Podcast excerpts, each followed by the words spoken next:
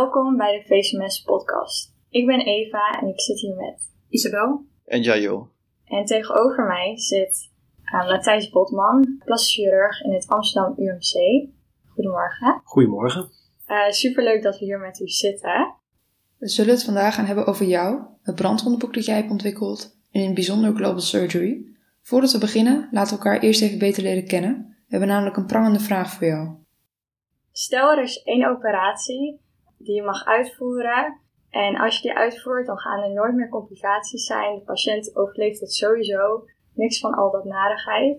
Welke operatie zou je dan kiezen? Ja, dat is een goede vraag. hey, die, uh, er zijn natuurlijk uh, verschillende klassen van operaties, zou je kunnen zeggen, qua belangrijkheid in de wereld. Er zijn iets van ja, 15 chirurgische aandoeningen uitgekozen ooit die het meest impact hebben wereldwijd. En daar uh, een van die uh, aandoeningen is, is ernstige brandwonden. Dus als ik een, uh, een operatie een soort van tot perfectie zou kunnen uitvoeren en die dan altijd goed gaat, dan zou ik ervoor kiezen dat dat een, operatie is van het repareren van ernstige brandwonden bij patiënten. Want ik denk dat dat wereldwijd dan de meeste impact zou hebben. Heel. Ik dacht al dat u iets in die trant zou gaan zeggen. Maar graag zouden we ook wat meer over uw achtergrond willen weten. Dus kunt u wat over uzelf vertellen? Ja, ik ben uh, 44 jaar. Ik ben uh, geboren in Utrecht. Dus gewoon in Nederland een normale opvoeding gehad. En ik hou wel van sporten, wielrennen en voetballen. En reizen hou ik heel erg van. Dus dat, is, dat heeft mee te maken met het thema van het verhaal vandaag. Dat het over ja, de global surgery gaat. En daar, daar, dat reizen en die nieuwsgierigheid om andere culturen te leren kennen, heeft altijd in mijn leven wel heel erg voorop gestaan. En dat ligt uh, niet per se heel erg aan mijn ouders, want die, uh, ja, die reisden wel wat. Die hielden wel van de bergen en van zeilen en ze gingen wel, reisden wel wat. Maar die hadden niet heel erg interesse in die hele vreemde culturen. Maar er was een mentor op de middelbare school die daar helemaal enthousiast over was. En had hele ja, goede verhalen over vertelde. Hij was bioloog en hij had de hele wereld over gereisd naar oerwouden. en dan allemaal fantastische verhalen van avonturen. Hoe die dan door het, door het oerwoud struinde op zoek naar bijzondere planten en dieren. Dat heeft mij als kind enorm geïnspireerd, denk ik, om uh, zo nieuwsgierig te zijn naar, naar, naar, wat er in de rest van de wereld gebeurt. Dus eigenlijk, uw mentor heeft ervoor gezorgd dat u uh, op zoek ging naar de avonturen. Ja, of hij ervoor gezorgd heeft. Ja, hij is me wel erin geïnspireerd. Je moet wel een soort voorbeeld hebben om te weten van wat er uh, mogelijk is om uiteindelijk ergens in te gaan geloven en ergens naartoe getrokken te worden. Dat bedenk je niet, nou, de meeste mensen bedenken dat denk ik niet helemaal vanuit zichzelf. Dus je komt ergens mee in aanraking van het Wereld Natuurfonds ook wel interessant is. Dan hoor je ook al een soort van internationaal, krijg je perspectieven wat er in de wereld uh, meer gebeurt. En daardoor uh, ja, raak je daar geïnteresseerd, ga je steeds meer ga je daarover leren en ga je je daarin verdiepen. En aan het einde van mijn schooltijd ben ik een jaar tussenjaar genomen en dan ben ik naar Peru gegaan. En dat, dat is wel een soort van bepalend geweest voor dat, dat die interesse in, in, in, in die andere delen van de wereld die heel anders eruit zien, waar dingen anders georganiseerd zijn, dat daar nieuwsgierigheid voor ontstaan is die nog steeds er is. Heel gaaf. En toen, na dat tussenjaar, wat ben je toen gaan doen? En toen ben ik uh, geneeskunde gaan studeren. Uh, maar niet direct, want ik was best wel aan het twijfelen. Want ik vond nou, biologie ook heel leuk, omdat ik daar ook in het oerwoud geweest was. En daar uh, ja, aan aanraking gekomen was, van, gekomen was met, met de mogelijkheden van wat je eigenlijk kan doen voor het behoud van, van, van natuur. bepaalde diersoorten vond ik heel erg interessant. Dus ik vond medische biologie ook al interessant. Mijn vader was huisarts, dus ik had in eerste instantie nog even het idee van ik ga niet hetzelfde doen als mijn vader. Uh, maar na één jaar uh, medische biologie en psychologie gedaan te hebben in de uh, beta-gamma propeduizen, heb ik toen mijn tweede jaar ben ik doorgestroomd naar geneeskunde. En dan had ik wel in de gaten dat ik, ja, dat ik, dat ik het eigenlijk iets praktischer wilde doen dan meer die theoretische van wat, wat, wat bij andere studies vaak voorkomt. Ik wilde, ik wilde wel iets, echt, iets praktisch met mijn handen doen. Daar was ik een beetje achter gekomen. En hoe kwam je daar dan precies achter?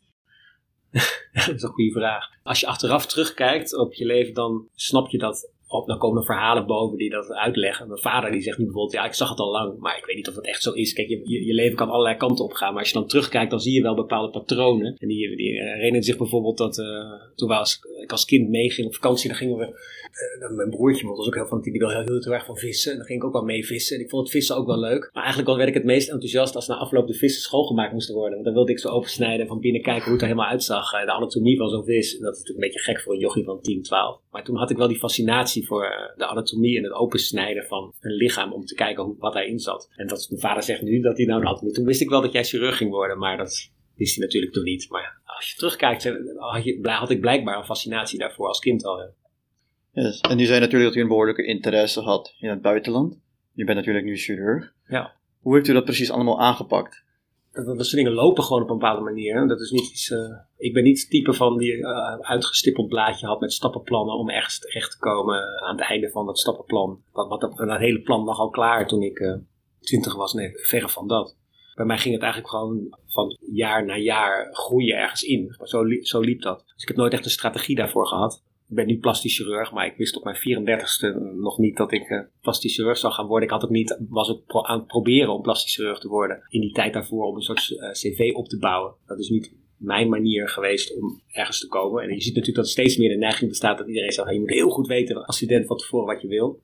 Ja, bij mij is dat niet helemaal zo gegaan. Ik ben altijd heel erg gegaan voor dingen waar ik heel enthousiast voor werd. En daar, daar heel erg in te geloven. Van nou, dit vind ik iets heel leuks en iets heel belangrijks.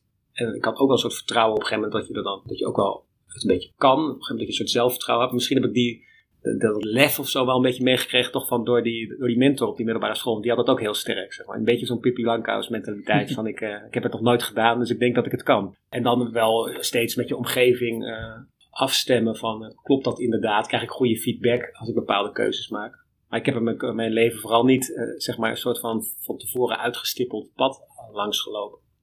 En dat is een beetje het onderwerp natuurlijk ook hè, van nu van, van het praatje om het te gaan hebben over, uh, over dat global surgery. Dat bestond helemaal nog niet toen ik uh, studeerde. Die naam eh, die is pas nu vijf, zes jaar of zo een beetje bekend geworden. Door mijn, daar kan, ik, daar kan ik zoiets meer over vertellen, maar door mijn ervaringen ging ik zelf zien en meemaken dat het heel gek was dat dat aandachtsgebied, of dat er eigenlijk nog niet bestond. En daar ben ik me heel erg hard voor gaan maken, terwijl nog niet, er heel weinig andere mensen dat aan het doen waren uh, in die fase. Waarom is dat dan zo? Ja, dat, dat is door bepaalde dingen die je dan in je leven, je leven tegenkomt door, ja, door te gaan voor, voor onderwerpen en, en, en activiteiten waar je, waar je passie voor hebt en waar je, waar je in gelooft. Wat waren die ervaringen die je tegenkwam in het buitenland? Nou, dat, dat weet ik ook nu nog. Als je, als je terugkijkt, zie je dat opeens natuurlijk ook al helderder dan misschien toen. En er een heel aantal van die momenten, er zijn er wel, wel acht of negen of zo, die, die, die in, mijn, geheugen ergens liggen.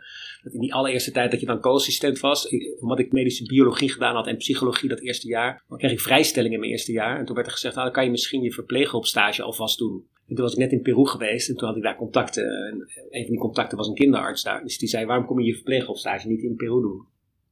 En tijdens die tijd in Peru uh, uh, ja, kwam ik in een kinderziekenhuis te werken. En dat deed ik ook s'nachts dan mee met de nachtdiensten met de verpleegkundigen. Ja, dan viel het me wel ontzettend op dat er zo weinig, weinig mogelijk was voor die patiënten daar. En dat ja, er wel allemaal programma's waren voor ondervoeding. En er waren ook wel programma's voor infectieziektes zoals tuberculose.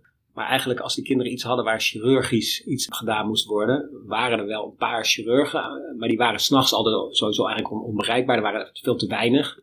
En, en het hele, was helemaal geen systeem opgebouwd wat echt op een goede manier ervoor zorgde dat als je een chirurgische aandoening dan kreeg, uh, dat die kinderen op een goede manier opgevangen werden. En dat, nou, dat, kan ik me nog gewoon herinneren dat er een kindje met een liesbreuk uh, die bemeld zat daar lag. En dat er gewoon eigenlijk niet adequaat gehandeld werd. Terwijl het eigenlijk iets is, dat je, als je tot tijd opereert, dan is het helemaal niet zo'n hele ernstige aandoening. Maar als je het inderdaad echt laat bestaan, een beknelde liesbreuk, dan gaat een kindje daar dood aan. Dus ik had toen een kindje wat daar aan, aan dood ging, gewoon omdat er niet adequaat gereageerd werd. Omdat eigenlijk het chirurgische vakgebied een beetje ondergeschoven kindje was. En dat heeft u uiteindelijk geïnspireerd, al die ervaringen bij elkaar, om dan het Global Surgery programma op te starten. Ja, om, om, om me daar hard voor te maken. Ja. dat er zat allemaal tijd, tijd nog tussen natuurlijk daarna. Maar toen, ja, toen was dit was wel iets waar ik me echt boos over maakte. Ik was er echt verdrietig over of zo. Dat je dat meemaakte, zo'n moment. En dat je dan ziet dat zo'n kindje doodgaat. Terwijl je ergens in je achterhoofd weet van, ja, die was toch een operatie voor mogelijk geweest. Waarom is die er niet? En dan zie je dat uh, nou, twee dagen later alle, alle verpleegkundigen weer naar een cursus gaan voor tuberculose en zo. Maar het zijn eigenlijk ook trainingen en cursussen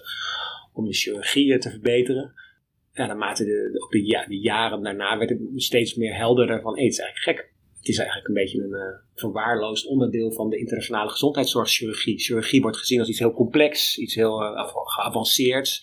En als je dus uh, in, in die lage middeninkomenslanden werkt, dan is dat ja, te veel een soort, soort luxe goed. Het hoort niet tot de basisgezondheidszorg. Basisgezondheidszorg is malaria, HIV, tuberculose, ondervoeding, dat soort dingen. Maar chirurgische aandoeningen, dat is alleen maar voor als de rest dan helemaal, helemaal op orde is. Dat is niet bazaal. Maar dat is eigenlijk wel zo. Daar, daar kwam ik eigenlijk steeds meer achter.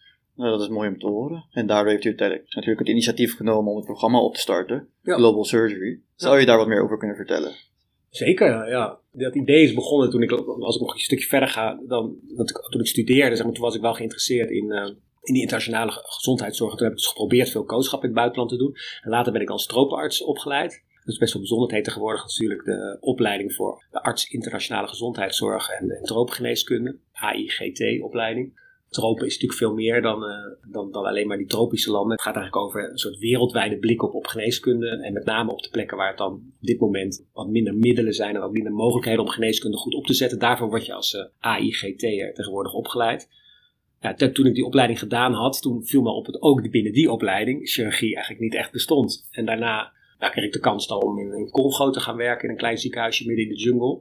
En later ook in Tanzania. En eigenlijk bij beide, op beide plekken was ook eigenlijk weer steeds weer te zien dat alle mensen wel lokaal getraind werden door programma's van de Wereldgezondheidsorganisatie of uh, het ministerie van Gezondheidszorg om, om voor die infectieziektes bijscholing te krijgen, maar dat er geen bijscholing voor chirurgie was. En toen ben ik dat zelf wel gaan proberen te, te organiseren en te regelen. Maar ik was zelf nog helemaal geen chirurg natuurlijk. Uh, en dan heb ik best wel geluk gehad dat ik eigenlijk de kans had om vanuit Tanzania mee te solliciteren met de opleiding hier in Amsterdam. En dat werd ook nog aangenomen. Dat was echt uh, een soort kans die ik kreeg van, uh, van de opleiders hier. Die blijkbaar toch ook een klein beetje erin geloofden dat die internationale kant. En zo'n mensen die internationale ervaring hebben ook wel een, meerwaarde zouden kunnen hebben weer ook hier terug in Nederland. Want ik was eigenlijk een soort van een beetje geïmigreerd op dat moment. maar ik voelde ergens toch dat ik nog meer moest leren zelf om, om goed, om, om beter een rol te kunnen spelen hierin. En, en, en, toen heel langzaam, uh, tijdens die uh, chirurgieopleiding terug in Nederland, toen ben, ben, ik ja, met andere mensen weer contact gaan, gaan zoeken die ook hetzelfde gevoel hadden gekregen. Want ik ben echt niet de enige geweest. Er waren natuurlijk een aantal anderen die ook dit gevoel hadden gekregen van god, die chirurgie moet meer aandacht krijgen. En er waren een aantal oud-tropenartsen, mensen die vroeger dan tropenarts geweest waren en daarna chirurg geworden waren voor mij. Die, die hadden ook al best wel veel ervaring met het geven van cursussen dan voor de tropenarts in opleiding. En die zei, die zei ook tegen mij van nou, we moeten ons samen verenigen en proberen iets te gaan organiseren. En met hun samen hebben we toen in 2014 voor het eerst zeg maar, het Global Surgery op de kaart gezet door een congres te organiseren hier in Amsterdam over nou, ja, internationale chirurgie. En wat is eigenlijk onze rol daarin? Wat kunnen we als, uh, als mensen, chirurgen, maar ook uh, andere gezondheidswerkers uit zo'n uh, hoge inkomenssetting, zoals hier, eigenlijk betekenen in samenwerking met mensen die dan in die armere landen leven, om iets op te bouwen. En toen is eigenlijk de organisatie eigenlijk voor het eerst verder geprofessionaliseerd. Dat was een werkgroep, de tropische chirurgie. En die hebben we toen met elkaar besloten van nou, we gaan er toch echt een subvereniging van maken, officieel van de Nederlandse Vereniging voor Heelkunde, de Nederlandse Vereniging voor Internationale Chirurgie, de Netherlands Society for International Surgery heette nu, de NSIS. En dat is eigenlijk heel goed gegaan, want dat congres was een groot succes. En, en met, met die groep van mensen waarmee we dat toen gedaan hebben, hebben we daarna kunnen voortbouwen op dit, dit uh, onderwerp Global Surgery. Wat was daarbij de grootste uitdaging? Er zijn een hele hoop grote uitdagingen. De, eerste grootste uitdaging, als ik het heel kort en bondig kan samenvatten, is eigenlijk: er zijn 5 miljard mensen wereldwijd die geen toegang hebben tot essentiële chirurgische zorg. Nou, dat is eigenlijk gewoon, dat is het probleem. En dat is twee derde van de wereldbevolking. Dat is huge. En dit zeg ik wel eens tegen mensen, en dat is heel bizar. Het is bijna een beetje triest, dat was in 2014, uh, 2015 uh, was dat ook al bekend. En nu nog steeds moet je hetzelfde herhalen. En daar word je bijna een beetje gefrustreerd van, want ja, verandert er dan eigenlijk niks. Het is nu al bijna weer tien jaar later. Maar er verandert eigenlijk nog steeds niks. Het wordt alleen maar duidelijker dat het nog steeds zo is en dat dat gat ook steeds groter wordt. En er zijn wel allemaal aanbevelingen gedaan. Er moeten 2,2 miljoen extra gezondheidswerkers getraind worden om te zorgen dat het gat tussen de rijke landen en de armere landen verkleind wordt. Maar ja, dat is ook nog steeds, eigenlijk moet ook nog steeds gebeuren. Een van de gekke dingen is bijna nog, ik heb dit verhaal, uh, vertel je al uh, een heel, heel, aantal jaren. Er zijn nog steeds mensen heel dicht in je omgeving waar je mee samenwerkt, die dan opeens zeggen, wat zei je nou? 5 miljard, kan je nog één keer zeggen? Maar dat is toch veel te veel, dat klopt helemaal niet. Bedoelde je niet 5 miljoen? Nee, 5 miljard, is echt zo. En dat is natuurlijk wel, uh, het is niet zo dat er in die landen dan nergens mensen zijn die chirurgie kunnen doen, of helemaal geen ziekenhuisjes waar chirurgie uitgevoerd wordt. Het is wel knap, want die, die studie door de Lancet gedaan is in 2016, waar dat getal uitkomt, die gaat niet alleen uit van uh, naar de, bereikbaarheid van het ziekenhuis en de chirurg en de aanwezigheid van de chirurg. Want dat is al een heel groot probleem. En dan kom je al op 2 miljard mensen, 2, 3 miljard mensen. Maar die volgende uh, 3 miljard mensen, dat geeft eigenlijk ook over de betaalbaarheid te maken. Dus op zich zou er dan wel een chirurg te vinden kunnen zijn, als je geld ervoor hebt om je daar naartoe te bewegen en ook om die zorg dan te betalen. Maar ze hebben daar geen uh, zorgverzekeraars die voor iedereen uiteindelijk een soort van sociaal netwerk kunnen bouwen, dat mensen ook er echte toegang toe hebben. Dus die mensen kunnen het gewoon niet betalen. Dus die, ja, die, blijven, die moeten maar thuis blijven, die kunnen niet eens uh, naar het ziekenhuis komen. Dus de betaalbaarheid is een heel groot onderdeel van het gebrek aan toegang tot chirurgie. En de grote uitdaging is dus nog steeds, om je antwoord te geven, eigenlijk dat die 5 miljard mensen nog steeds geen toegang hebben en dat het nog steeds heel moeilijk is om dat voor elkaar te krijgen. En op welke manier zou je dan die toegang juist wel kunnen Ja, de, daar is natuurlijk heel veel voor nodig. En dat is eigenlijk vereist bepaalde skills, wat niet de skills zijn van chirurgen. En dat is eigenlijk heel interessant. Dat is misschien ook de reden waarom global surgery uh, nu pas de afgelopen jaren een beetje in opkomst komt. En de jaren daarvoor veel minder. Internisten en zo, die zijn veel meer geneigd om uh, hele, hele programma's op, te zetten voor, voor, voor public health. En die zijn veel meer dat zie je ook eigenlijk in de raden van bestuur van ziekenhuizen, ook hier. Daar zitten helemaal geen chirurgen in. De chirurgen die zijn heel erg doeners. En die zijn, zitten weinig in beleidsorganen. En eigenlijk laten we daar als chirurgen laten we de steek vallen. Want ja, in, die tijd werd gezegd, uh, surgery is de, is de neglected stepchild of global health. Lekker dramatisch in het Engels uh, gezegd zoals openingszin van dat belangrijke artikel. En dat is waar, maar het is ook een beetje andersom. Global health is ook verwaarloosd eigenlijk en, en, en aan de kant blijven liggen in de prioriteiten van chirurgen. De chirurgen die zijn altijd bezig met de operaties zo goed mogelijk doen. Uh, en in micromanagement zijn ze zeker goed, want je moet enorm veel managen rondom de patiëntenzorg. Maar echt het grotere plaatje, dat hebben ze eigenlijk een beetje laten liggen. Want, want eigenlijk is chirurgie gewoon een basis gezondheidsprobleem. En niet een, iets wat alleen maar luxe is. En dat, dat wordt nog steeds eigenlijk te, te weinig gedaan. Dus het is een grote uitdaging om ervoor te zorgen dat er genoeg mensen niet alleen chirurgen, maar ook beleidsmakers samen met chirurgen gaan nadenken hoe je chirurgische problemen als een publieke gezondheidsprobleem gaat benaderen. Precies. En kijk, u heeft natuurlijk veel gesproken over het programma zelf, de Global Surgery. Maar de andere kant van het in het buitenland werken is omgaan met cultuurverschillen. Ja. Hoe gaat u daarmee om? Ja, dat is een heel brede, brede vraag. Want dat is, uh, dat is natuurlijk heel lastig uh, in, in sommige gevallen. Het hangt natuurlijk heel erg van af waar je naartoe gaat en hoe je in het programma zit, zeg maar, waar je, waar je mee bezig bent. Het is al hier al, al, best wel belangrijk om na te denken over grote cultuurverschillen, in, ook hier in Nederland. Uh, en dan heb ik niet alleen over verschillende culturen, maar ook verschillende uh, lagen van de organisatie. Uh, ik, werk heel veel in Tanzania. Daar, daar, is de cultuur heel anders. Afgelegen gebied waar ik dan ga. Niet in een grote stad, maar in een, bij dorp. Waarbij ja, een aantal lokale mensen heel langzaam opgegroeid zijn om uiteindelijk daar chirurg te worden. Of uh, kinderartsen. En die werken in dat ziekenhuis. Die hebben een enorme binding met hun eigen regio. En met de kerk ook vaak daar. Dat een hele belangrijke rol spreekt. Waar allemaal andere belangen zijn dan hier. Daar moet je goed naar luisteren als je daar samen een programma opzet. En goed snappen dat al die belangen meegenomen moeten worden. En je ziet ook dat dan uh, zo'n de, de, de traditionele samenwerkingsvormen in zo'n maatschappij daar anders zijn dan hier. Waar wij ook juist weer heel veel van kunnen leren. Want ik is me erg opgevallen dat bij de programma's die we daar uitvoeren, uh, veel meer de verpleegkundigen en OK-assistenten en zelfs de mensen die de sterilisatie, die eigenlijk die instrumenten schoonmaken, betrokken worden bij zo'n programma. En die kunnen, mogen er niet buiten gelaten worden. Terwijl we hier heel vaak de neiging hebben bij cursussen en bij programma's te zeggen van nou, een groepje chirurgen bij elkaar.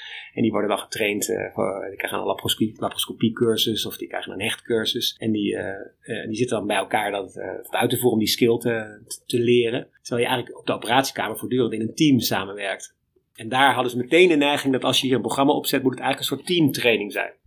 En uh, nou, bij bijvoorbeeld is de brandwonden is een van de thema's waar ik dan veel bij betrokken ben. En dan geef ik training in brandwondenzorg. En het werd al heel snel duidelijk dat ze eigenlijk willen dat we dan niet alleen de chirurgen trainen, maar de chirurgen en de brandwondverpleegkundigen samen. En niet een apart programma voor de ene en een apart voor de andere, maar inclusief. Meteen iedereen erbij betrekken.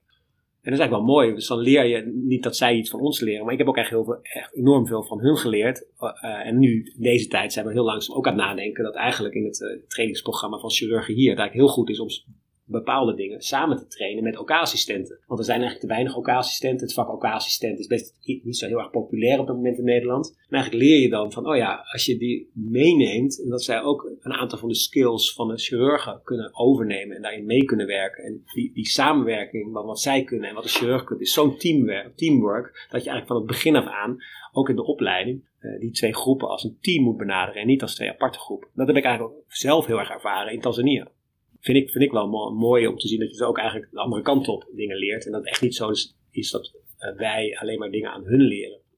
En dat is wel in de cultuur het grote probleem op dit moment. Dus daarom zijn er nu ook grote congressen die nog steeds. Er komt er binnenkort eentje aan van de Nederlandse Vereniging voor Internationale Gezondheidszorg en Tropengeneeskunde. Heeft volgende maand dan een, eh, een, een, een, groot congres waarin ze zeggen: ja, het thema is decolonizing global health. Want het is nog steeds heel erg koloniaal eigenlijk. Ondanks dat we zeggen van niet, komt het geld en de beslissingen en uh, initiatief nog heel vaak vanuit ons. Dat is logisch, hè, want wij hebben meer geld en wij, wij hebben tijd over en meer mensen over om hierbij te betrokken te zijn. Maar in de praktijk moet je heel erg nadenken als je een project opzet, hoe je ervoor zorgt dat je mensen daar empowered in, in, in hun kracht gaat zetten, in plaats van dat je het dingen van hen afpakt en overneemt.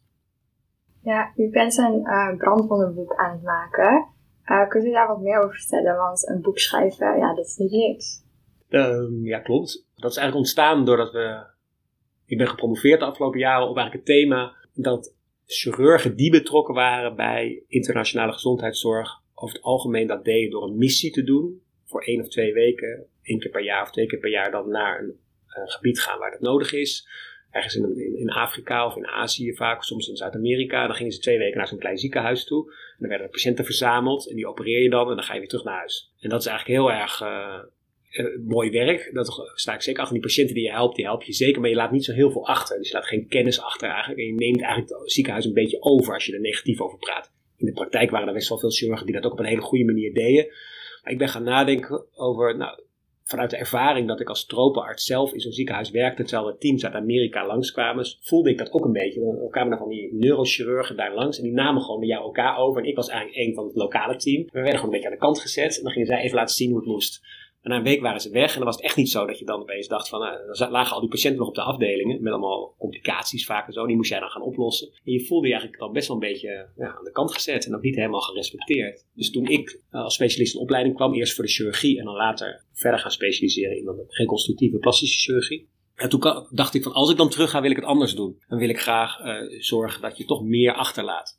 En een van de dingen die dan de vraag was, is van nou, kunnen jullie ons trainen daar in die brandwondenzorg? Dat was een heel erg groot probleem. Nou, als je die training gaat geven, dan ben je daar twee weken. En dan geef je tijdens die twee weken PowerPoint-presentaties en voorbeelden. Maar zij gingen eigenlijk heel snel vragen: van, kun je ook dingen maken waardoor wij zelf de kennis kunnen vinden en dingen weer zelf kunnen opzoeken, ook op het moment dat jij hier niet bent. Nou, in het begin ging dat via WhatsApp, gingen ze mij gewoon allemaal vragen stellen. Hoe moet ik met deze brandwond en hoe moet ik met deze en nu heb ik deze patiënt en hoe gaan we het doen? Dan was je eigenlijk de hele tijd ook mee bezig. Dat is heel leuk, want dan hou je interactie. Maar ik ging eigenlijk opzoeken op internet en er was eigenlijk geen goed boek wat uh, vanuit het perspectief van uh, de mensen daar in Tanzania uh, lieten zien hoe je brandwondenzorg moest verlenen. Wat best wel gek is, want er is een internationale Society for Burn Injuries. Maar ging ik opzoeken van hebben die materialen gemaakt van mensen. Dat is maar heel schaars. En als je de, gewoon de westerse boeken erop nakijkt, dan zijn het één alleen maar helemaal westerse voorbeelden van blanke patiënten die een topje thee over hun heen hebben laten vallen. En daar laten ze dan de behandeling van zien, maar niet die hele ernstige die uit Afrika zijn. En, terwijl 95% van de brandwonden wereldwijd zijn in die arme landen. Is maar een heel klein stukje wat, wat hier is. En ik, ik, durf er echt uh, onder te verwedden dat 98% van het geld, zeg maar, wat gegeven wordt aan het verbeteren van brandwondenzorg, alleen maar in die rijke landen is en niet in die arme landen. Dus ik dacht van, ik wil heel graag iets maken wat echt bruikbaar is voor artsen die aan het bed staan in kleine ziekenhuisjes in, in, Afrika. In eerste instantie voor het ziekenhuis in Tanzania. Dat is het hoofddoel. Maar we dachten meteen ook, als we goed samenwerken, kunnen zij ons helpen om iets te maken wat ook voor hun collega's in de andere ziekenhuizen in Tanzania en ook in andere landen in vergelijkbare omstandigheden kan werken. Het project heeft al drie jaar geduurd in totaal. Misschien, al, misschien wel vier jaar. We zijn eigenlijk begonnen met onderzoek te doen naar de uitkomst van de brandwondenzorg. Maar meteen hebben we eigenlijk gevraagd aan de patiënten van zou jullie ook mee willen werken om een soort voorbeeld te zijn eh, voor hoe de brandwondenzorg gaat bij een patiënt. Zodat andere patiënten kunnen zien van zo is dat bij deze patiënt gegaan. En uh, nou, daaruit te kunnen leren voor de toekomst hoe het dan beter kan. Maar ook te kunnen laten zien wat er goed ging en wat voor de patiënt belangrijk was. En dan hebben we ook aan de zorgverleners dan gevraagd. De verpleegkundigen en de artsen, van wat ging er dan goed bij die behandeling en wat niet goed. En we hebben eigenlijk een soort boek daarvan gemaakt waarin op verschillende plekken in het lichaam waar een brandwond dan voorkomt, wordt getoond. Zo ging de brandwondenzorg dan, eh, die wij toen met dat team hebben, hebben aangeboden. En we hebben ook een aantal andere mensen uit andere landen nog gevraagd om daar ook uh, bijdrage aan te leveren. En dat is een heel breed voorbeeld geworden van, om te laten zien hoe, hoe, hoe die zorg in de praktijk eruit ziet en wat je daaruit kan leren. En daarbij is, een, een, algemeen deel waarin alle principes van de brandwondenzorg worden uitgelegd, maar dan aangepast aan, oké, als je deze middelen hebt, dan gebruik je die middelen, want dat is misschien het beste. Maar als je dat hele bijzondere device om uh, met een heel klein stukje huid uh, heel veel huid te creëren, dat heet de uniek techniek, Als je die techniek niet hebt, hoe kan je dan op een andere manier die patiënt met een hele grote brandwond behandelen? Door in meerdere keren een klein stukje te, te graften, een huidtransplantatie te doen, in, in stappen te gaan doen. En als je nou, dat niet hebt, wat kan je dan doen? Dus elke keer van afhankelijk van wat je hebt, aangepast plan kan maken. Zodat iedereen die in een ziekenhuis werkt en brandwondenzorg overleeft, in dat boek kan vinden wat op zijn niveau de beste behandeling is. Ontzettend mooi initiatief. Heel erg mooi. Ook hebben we nog Instagram een poll geplaatst voor vragen aan u. Dus uh, we zijn heel erg benieuwd. Fariba had ingestuurd, uh, hoe heb jij je verder kunnen ontwikkelen als arts in het buitenland?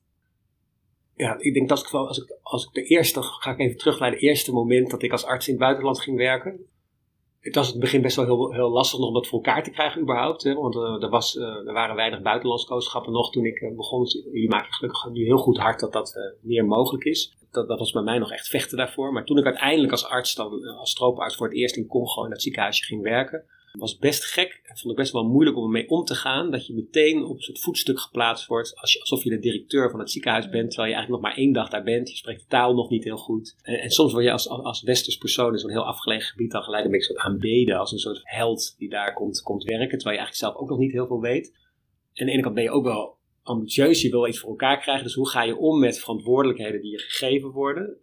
Soms is het niet helemaal terecht voor je gevoel. En, en, en vind je je plek dan in zo'n team? Door, door niet te veel ruimte in te nemen, maar ook wel je, je doelen en je plannen van wat je wil bereiken goed neer te kunnen zetten. Die balans zoeken, dat vind ik wel. Uh, dat, dat, daarin heb ik me proberen te ontwikkelen. Daar heb ik veel van geleerd. Vooral om dan ook te leren van niet alleen de artsen, maar ook van de verpleegkundigen en de mensen die in de ondersteuning van je elkaar zijn. En hoe, hoe ongelooflijk uh, goed die een bijdrage kunnen leveren aan het zorgproces als ze ja, een goede rol krijgen. En um, Lars had ook nog een vraag.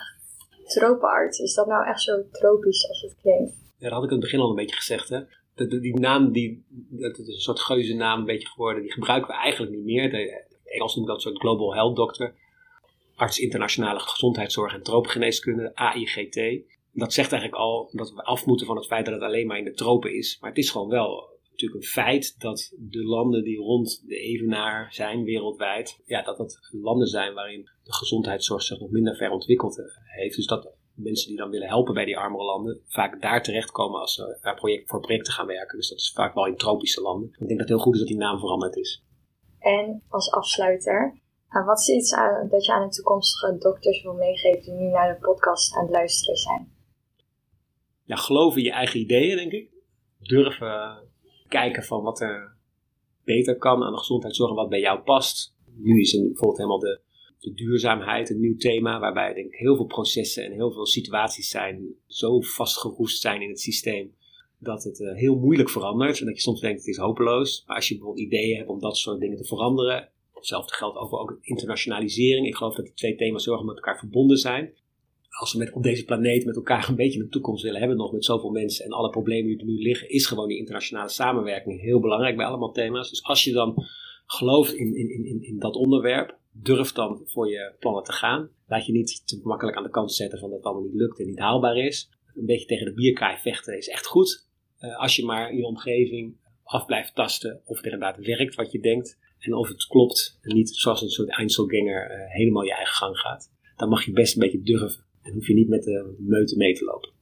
Nou, ik denk dat dit een heel erg mooie afsluiter was.